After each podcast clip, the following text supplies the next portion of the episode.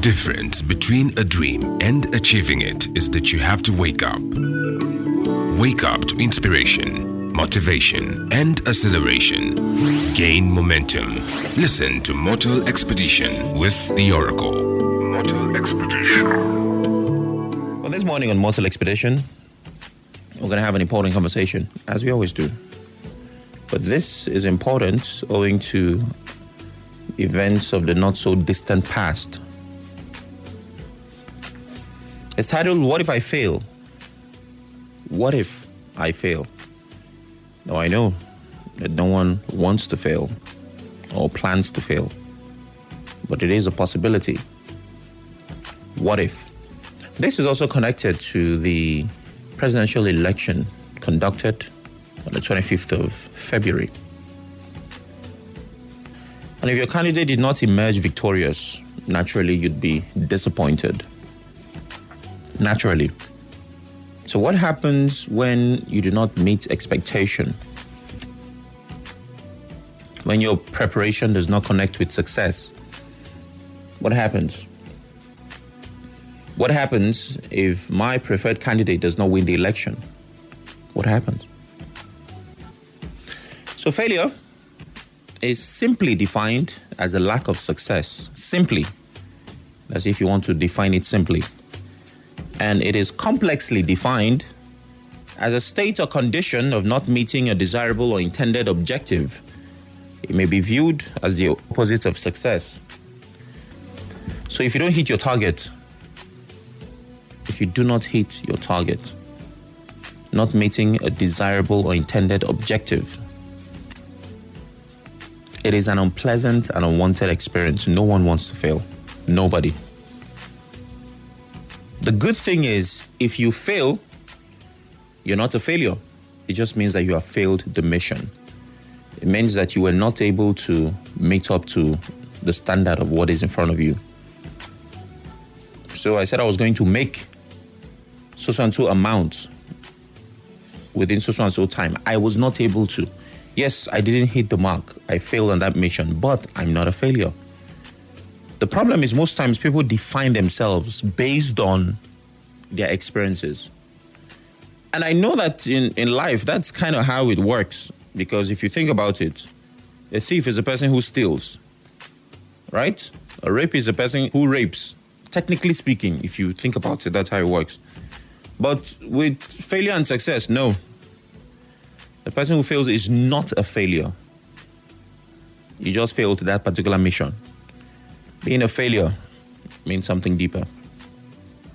So, on the heels of a controversial election, presidential election in my country, Nigeria, 18 presidential candidates, one president elect. Does this mean that the other parties failed? And what is the aftermath of falling short of success? So, I have 10 points looking to answer the question what if I fail? This, this is number one. The first thing to understand is that failure happens to us all, all of us. It is important to note that you are not too special to fail.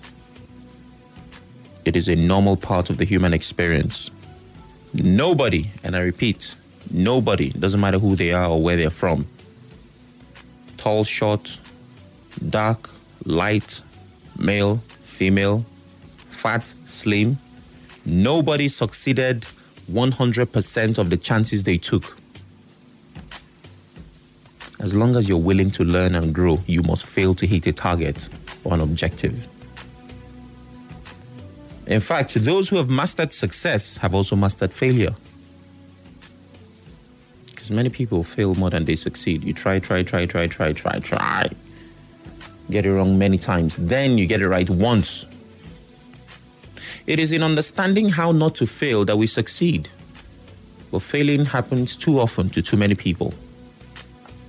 The problem sometimes, sometimes, is that our expectations are too high. Not every time, but sometimes. We are too attached to outcomes.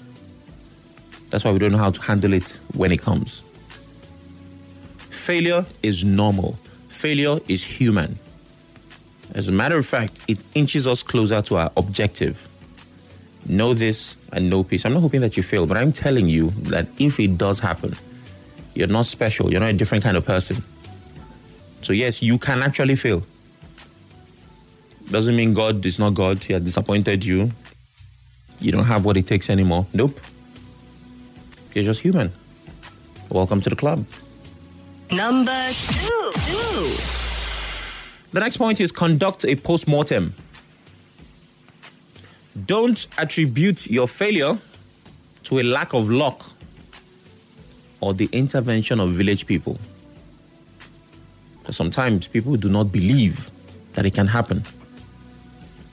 How? It has to be the village people. Leave them. Leave the village people. This one time. Ask the right questions. Why did I fail? Why did I fail? And be honest. What did I do wrong? Could I have put in more or less effort? What advantage does the winner have over me? If, of course, it's a competition. Because sometimes many people are going for one thing, one gets it, others don't. Other times, maybe you fail to hit your own personal target. So, if it's something like, of course, the elections, which I'm using as the main example, what advantage does the winner have over me? Is there more to learn? Be objective in your assessment of your performance. Do not put yourself down. And this is where I must remind you remember, you have failed on a target or a mission, but you are not a failure. And one would ask, Sam, what's the difference? Well, the former means that you have not executed the project properly. The other one means you are incapable of success. So if you fail at something, you just failed at that thing. You're not a failure. And being a failure, it's it's a tag. It means that you may not even be able to succeed at other things besides where you have failed. You say, ah, that guy is a failure. It's oh my goodness, it's heavy. So you didn't hit the mark. What did I do? What didn't I do? How? Why? And be honest. Be honest. Number three. Now, you know how they say the definition of insanity is doing the same thing over and over and expecting a different result. So do it differently next time. If that objective of yours is important and you decide to try again, you need to change something next time you try. After conducting the post-mortem from number two, you will very likely know what to do differently. If you've taken JAMB more than once, you can attest to the fact that a different strategy gave you a different result. So try again, but this time be dynamic. I've done it before. I've done this, I've done that. Now that you've asked yourself the right questions, say, okay, we're going to go again. But what do we do differently? You cannot do it the same way because you get the same result. So if you intend to go again, do it differently next time. Change something. Change your strategy, your approach, your intention. There has to be something changed. Number four. Number four, which I think would be the one that people are most interested in. Should I contest the result? This is the biggest question on the minds and the lips of Obidients. That's those who subscribe to the Peter Obi movement. And all those who support other parties that are not the APC. If you lost and you believe that you did not lose fair and square, as they say, if you did a good job with your post mortem, then you have an accurate answer to this question. If you are certain you have been cheated, the keyword is certain. Certainty. Doesn't matter where they take you, you can prove it. If you are certain you have played by the rules and others did not, that your efforts deserve success, but for some external and illegitimate interference, it didn't happen. If you are sure, then your answer to should you contest the result is a bold and beautiful yes. Contest it if you are certain you've been cheated.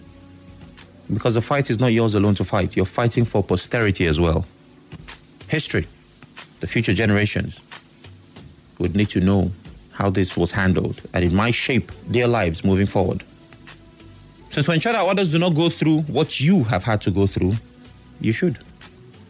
But remember, you must have credible evidence to support your claims. If you don't, then accept the results and move on. Num- number five. The next point teach your kids about failure. Yes, we teach them about success, expectations, all the things we want, how we want them to fly high, which is good. That's where we want. However, let them understand that failure does exist. The real world shows you that anything can and will happen. Let your children understand that while you're grooming them to be the best, that people have challenges along the way and no one wins every time. I'm not saying that you should break their spirit to say you will not always make it. No. Let them understand that if you're not ahead, it's okay. It happens to people. Don't let them win all the time. And letting your kids win all the time, sometimes what parents do by giving them everything they want, everything they ask for, no, nobody gets everything they want in real life. So your kid should not. Why? Because you don't want to end up having entitled children. Children who are all it's it's a crazy thing, believe me. The real world, which is the world that exists outside your home, in that world, no one cares about your kids' feelings. They'll be treated like everyone else, in some cases, even worse. So while you groom your kids to have a positive attitude and an excellent spirit, let them understand that if failure happens, if it is a normal part of the human experience, this will help them cope with pressures and challenges better. There's so many people who have left home, done everything, believe that, you know, high flying, I'm always. You've heard of somebody who committed suicide because they failed an exam. You're like, ah, just exam. They were not made to understand that failure happens to us all. And yes, you know, you and I might not know the backstory, the pressure, what it took to get to that point. But we must make people understand that this is not what we want. It's not our expectation, but it happens. And it's okay if it happens too. It will help them cope with pressures and challenges. And I personally feel an extra sense of responsibility with this point. I'm sure you know why. Number six. Number six, it might be time to let go. Sometimes, when you fail, it just might mean that you have to stop. The rational thing to do would be to motivate you to try again. You know, try again. You can make it. But sometimes, emphasis on sometimes, failure is a sign that you should let go. Failing at something might mean you don't belong there. I give you an example. Imagine you wanted to get married and you fail at courtship. Does this mean you should go ahead and get married? Of course, the answer is no. So sometimes failing at something means turn back. You need to have discernment to tell the signs. You need to reevaluate your reasons. Why are you pursuing that goal in the first place? If your answer cannot be tried by fire, then let go. Let go and let God. And which is why the postmortem from number two is important. These are questions. What is my motivation? Why am I even doing this? Number seven. What is at stake? While people fail all the time, you must know where you should not fail. There are some places in life you are not allowed to fail. Now, I know that I say failure happens to us all. True. In some particular departments, you cannot and should not. What are the stakes? How many chances do you get? If you fail at this thing, do I get another chance? Sometimes you have only one shot, nothing more, one opportunity. You've been down and out, and then somebody gives you a rare opportunity. So you see this? I'm sending you to school. I'm sending you abroad. I'm doing the. You know that that is the only, but you will not get it again. You know. So ask yourself, what is at stake? If this thing doesn't work, is there another? If the answer is no, my dear, you cannot fail. oh. Some people have left everything behind to pursue one thing. You cannot afford to treat that opportunity with levity. So, knowing the stakes helps you to know to spend more time preparing to increase your chance of success. It's like the popular saying if you had to cut down a tree, the common sense thing to do would be to spend more time sharpening the axe. because that will help you increase your chance of success. Num- number eight. Number eight, do not numb the pain because failing comes with pain. Pain is painful, but it's a teacher. That means that we must pass through it. You cannot learn the lesson of pain if you do not feel the pain. And the problem is, some people fall into unhealthy patterns to numb their pain. What are these patterns? Alcohol, drugs, food. You, start some crazy addiction, an unfortunate habit. It leaves you feeling worse in- the long run. Some persons have been opened up to different addictions and perversions because they were dealing with a tough situation. I know someone from school. He started smoking marijuana when he lost his sister. Nobody knew. It hurt him so much. I remember the death of that his sister. I don't know who advised him, where he had. Till today. Till today, that guy smokes. So he was trying to numb the pain. I know it's easier said than done, but we can and we should learn from pain. Number nine. And number nine, research failure. You're not the per- first person to fail in that endeavor. Research the failure of others.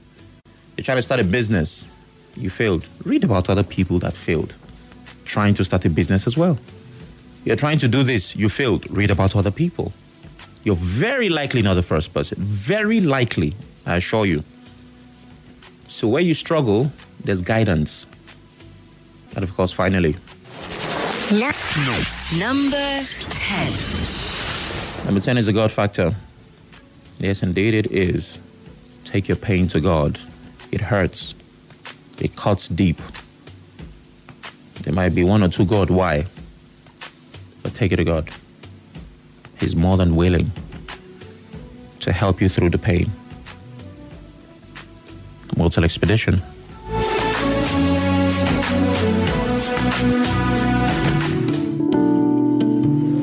The difference between a dream and achieving it is that you have to wake up. Wake up to inspiration, motivation, and acceleration. Gain momentum. Listen to Mortal Expedition with the Oracle. Mortal Expedition.